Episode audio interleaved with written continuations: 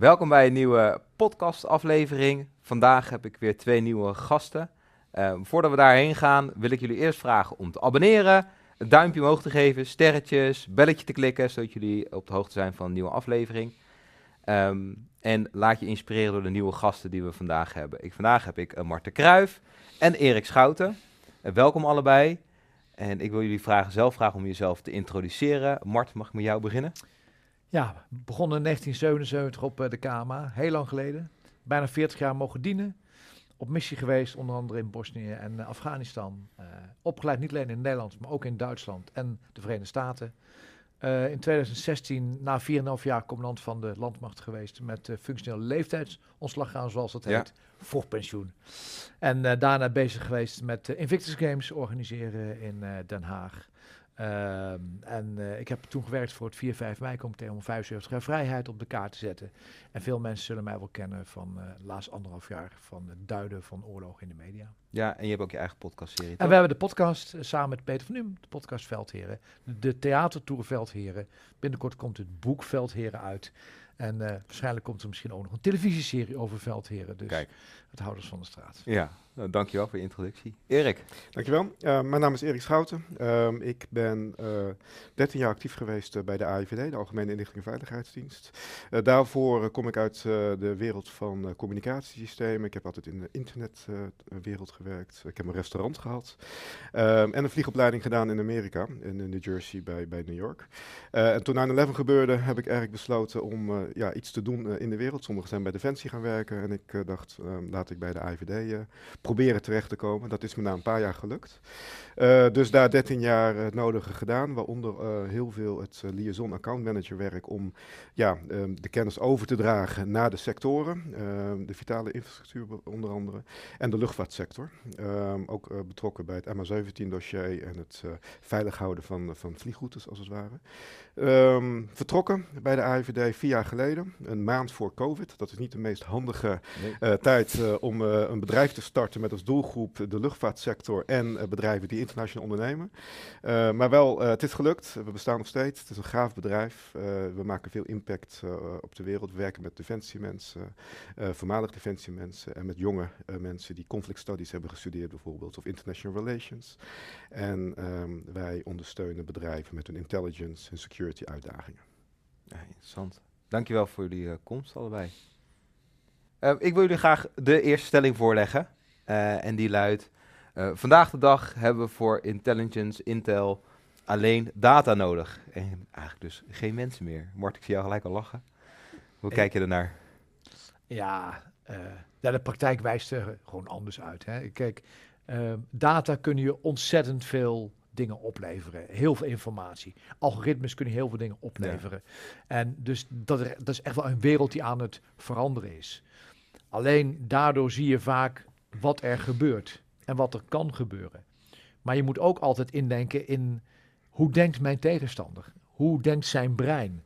En dus wat is voor hem de meest waarschijnlijke optie? Nou, die komen vaak uit data naar voren. Ook wat zou met de worst case zijn? Nou, op ja. 7 oktober zagen we hè, dat alle systemen wezen erop dat Hamas geen echte dreiging was. Ja. Dat zes dagen voor 7 oktober werd gebriefd aan het Israëlische kabinet door de Shin de Veiligheidsdienst en de Mossad, dat Hamas geen acute dreiging was.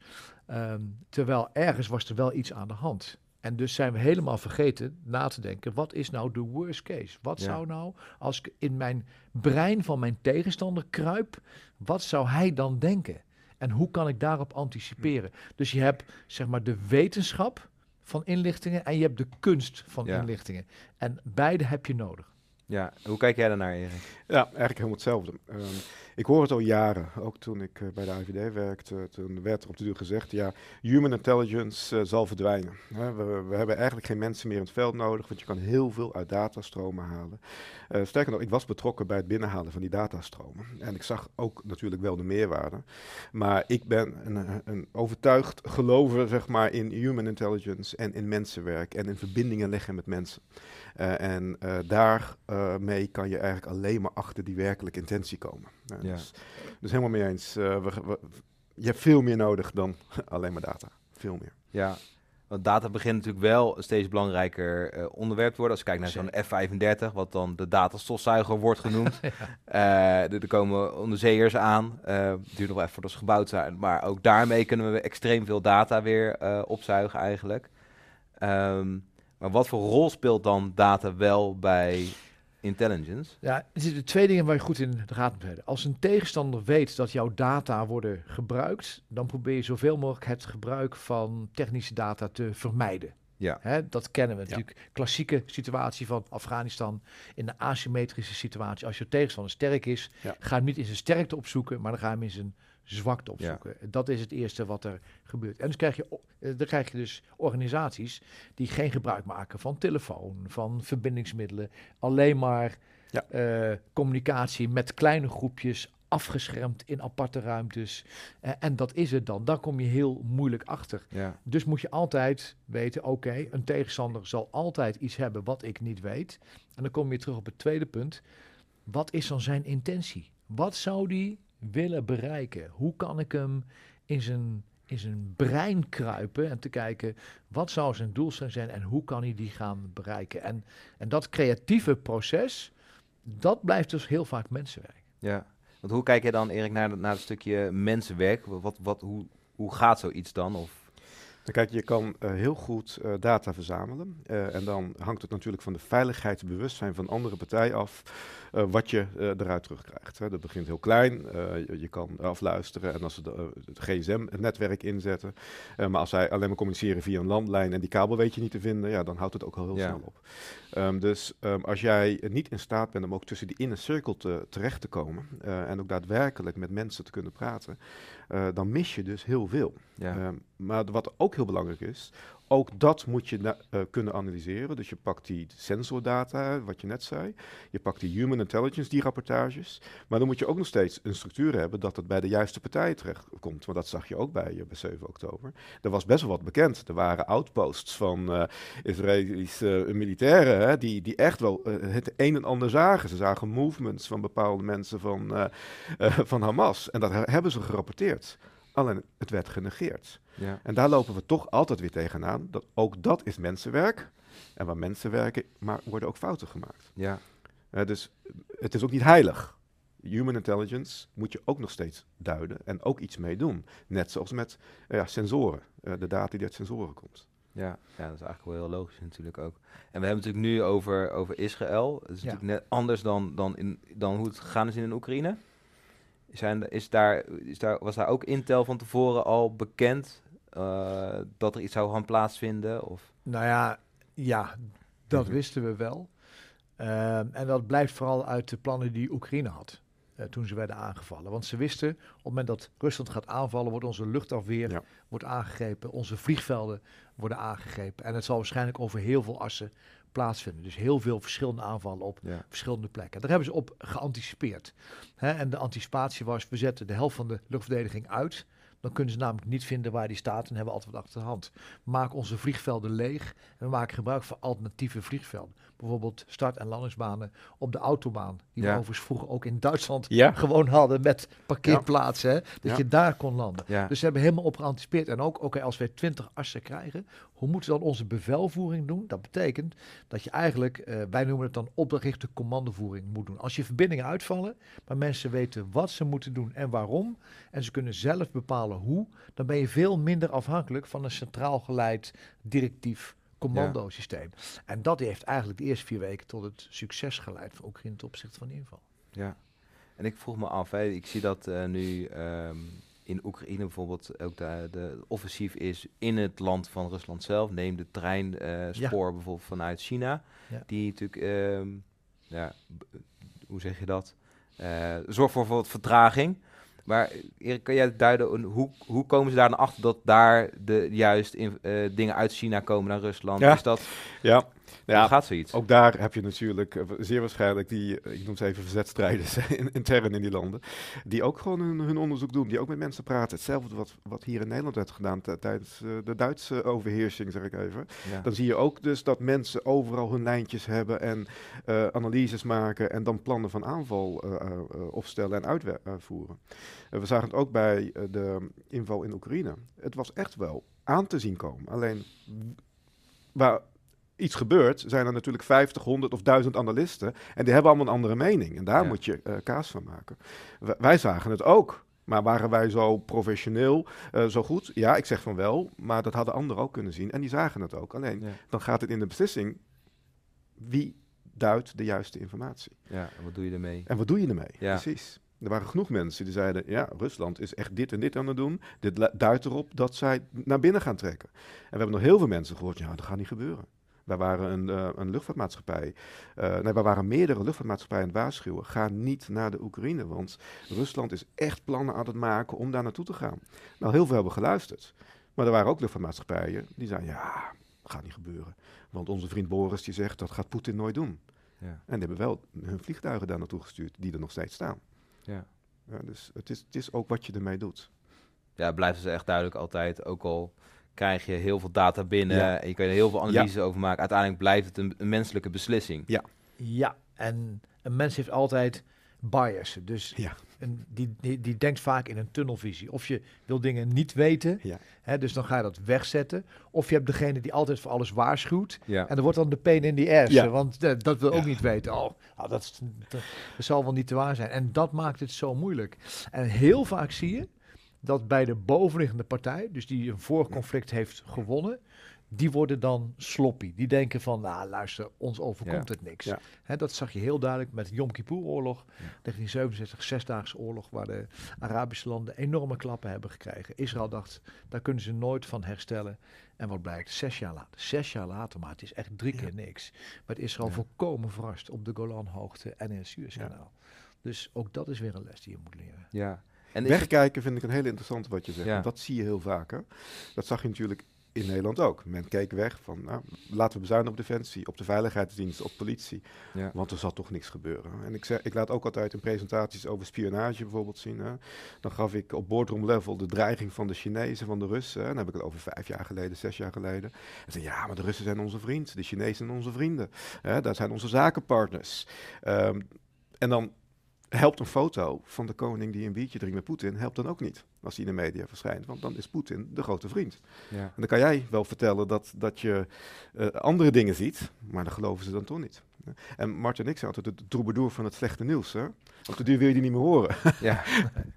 ja, maar dat is natuurlijk ook wel de, de, een andere tijd. Als je nu vergelijkt met 40 jaar geleden toen jij begon, Ja, is het de tijd natuurlijk ook wel weer veranderd in hoe krijgen andere mensen de informatie binnen. Dus binnen het, Ja. als je binnen Defensie werkt, heb je natuurlijk een bepaald ehm, koker en ben je ermee bezig. En ook bij de AIVD ben je natuurlijk bezig met dit soort onderwerpen. ja. Maar een burger Ja. is daar nu de tijd, ja, hij heeft een mobiel, die, die ziet wat de nieuwsberichten zijn en gelooft dat als waarheid natuurlijk X is wel. friend, hè? Twitter is your friend. Daar staat alles en dat is waar.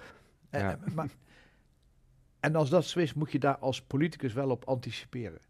Kijk, als je eh, een dreiging hebt zoals nu in Oekraïne. En stel dat Oekraïne deze oorlog zou gaan verliezen. Dan heeft dat een enorme impact op Ja. onze wereld. Hè? Eh, niet alleen op ons, maar als je naar de Baltische Staten gaat, zeggen ze: jullie zijn gek, want wij zijn de volgende. Ja. En gaan jullie een derde wereldoorlog beginnen om ons te beschermen. Je hebt iemand nodig die dat ook eens een keer gaat duiden. Mensen, staatsmensen die roepen, luister, Ja. we hebben een fantastische maatschappij. We hebben 80 jaar vrede en vrijheid omdat we eigenlijk Europa hebben verenigd. Een aantal visionairs hadden die NATO hebben gemaakt. Maar dat gaat niet altijd zo blijven als we niet door moeten. Dus misschien moeten we onszelf wel een beetje pijn gaan doen de Ja. eerste komende jaren. Om te zorgen dat onze kinderen en kleinkinderen ook in die veilige wereld kunnen leven. Dat is politiek niet populair, dat begrijp ik wel. Maar aan dat soort mensen heb je wel behoefte die duiden wat er gaat gebeuren. En die duiden wat moet. En niet probeert te zeggen wat mensen graag willen horen. Want eh, dan word je altijd teleurgesteld. Ja. Waar ik zelf een beetje bang voor ben, is dat het vertrouwen in de krijgsmacht is heel hoog. Het vertrouwen in de politiek is heel laag. Ja, als over drie jaar alle beloftes van de partij nu weer niet uitkomen, dan wordt dat vertrouwen in de politiek alleen maar lager. Dus je zult ook goed moeten nadenken, fundamenteel, hoe krijg ik mensen weer terug op de rit? Want er staan gewoon, terug naar inlichting, er staan donkere wolken aan te komen. Ja.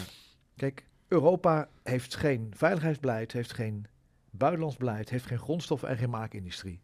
En het toekomstig conflict wordt China tegen de. Verenigde Staten. Als je daar komt, zeggen ze dat. Hoe gaan wij daarmee om als Europa? Ja, heel lastig, lastig te beantwoorden. We kijken graag weg, Ja. want hier merk je niks. Ja, we hebben het over, over cyberaanvallen. Hè. Er is net een cyberoefening geweest eh, waarbij eh, werd gekeken wat als de vitale infrastructuur wordt aangevallen. Hè, dan heeft Ja. Nederland er last van. Maar we merken er niks van. Iedereen gaat nog steeds vrolijk naar de restaurants natuurlijk. Je merkt niet dat hier oorlog is. Ehm, en ehm, dat besef ehm, moeten we wel gaan creëren, dat het echt wel in de buurt is. En dat die Baltische staten echt bang zijn voor een inval. Ehm, maar het is er niet. Ik merk het continu. Het is er niet, dat besef. Ja, en wat, wat zijn dan volgens jou bijvoorbeeld nu nog andere dreigingen die er dan zijn? Wat dingen die er spelen? Nou, ik, eh, ik eh, zeg heel vaak eh, tijdens in mijn presentaties, we kunnen maar één oorlog tegelijkertijd aan. Hè? En daarnaast ehm, eh, kunnen we aan dat een, een publiek figuur aan de drugs is of een in scheiding ligt en daarnaast een, een nieuwe tv-show. Daar hebben we het dan over. Ehm, maar ehm, als je nu mensen op straat vraagt, ja, wat speelt er nu? Hè? Wa- wa- wa- wa- waar word je bang van? Nou, dan Ja. zeggen ze allemaal Israël en eh, Gaza. En, nou ja, en daar moeten we iets tegen doen. Hè? Maar men heeft het niet over Taiwan, men heeft het niet over China, men heeft het niet over wat er nu in Venezuela gebeurt. En men heeft het niet over al die andere conflicten, Jemen, hè, wat er allemaal speelt. Allemaal heftige dingen. Maar daar praat men niet over. En Oekraïne, oh ja, speelt het ook nog? Hè? Dus daar. En ja, nogmaals, moeten we nou allemaal in die, in die angst leven? Nee, dat is niet nodig. Maar we moeten wel snappen dat we inderdaad, ik vind het heel mooi verwoord, we moeten misschien door die pijn heen om later voor onze kinderen, hè, ik heb ook een zoontje, ehm, een veilige wereld weer kunnen bouwen. Want Ja. we zijn verwend.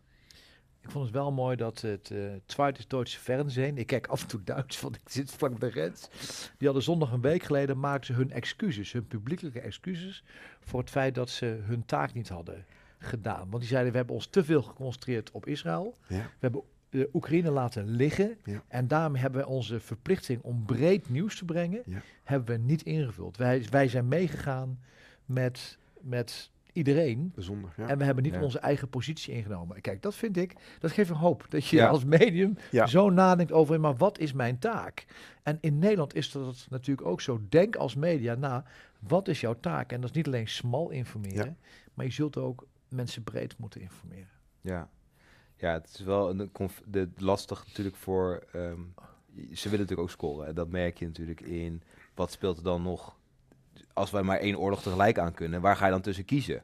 Is het dan... Is dan Israël Ja. belangrijker, Gaza, Ja. of is dan. Oekraïne-Rusland belangrijker? Want die is dichterbij.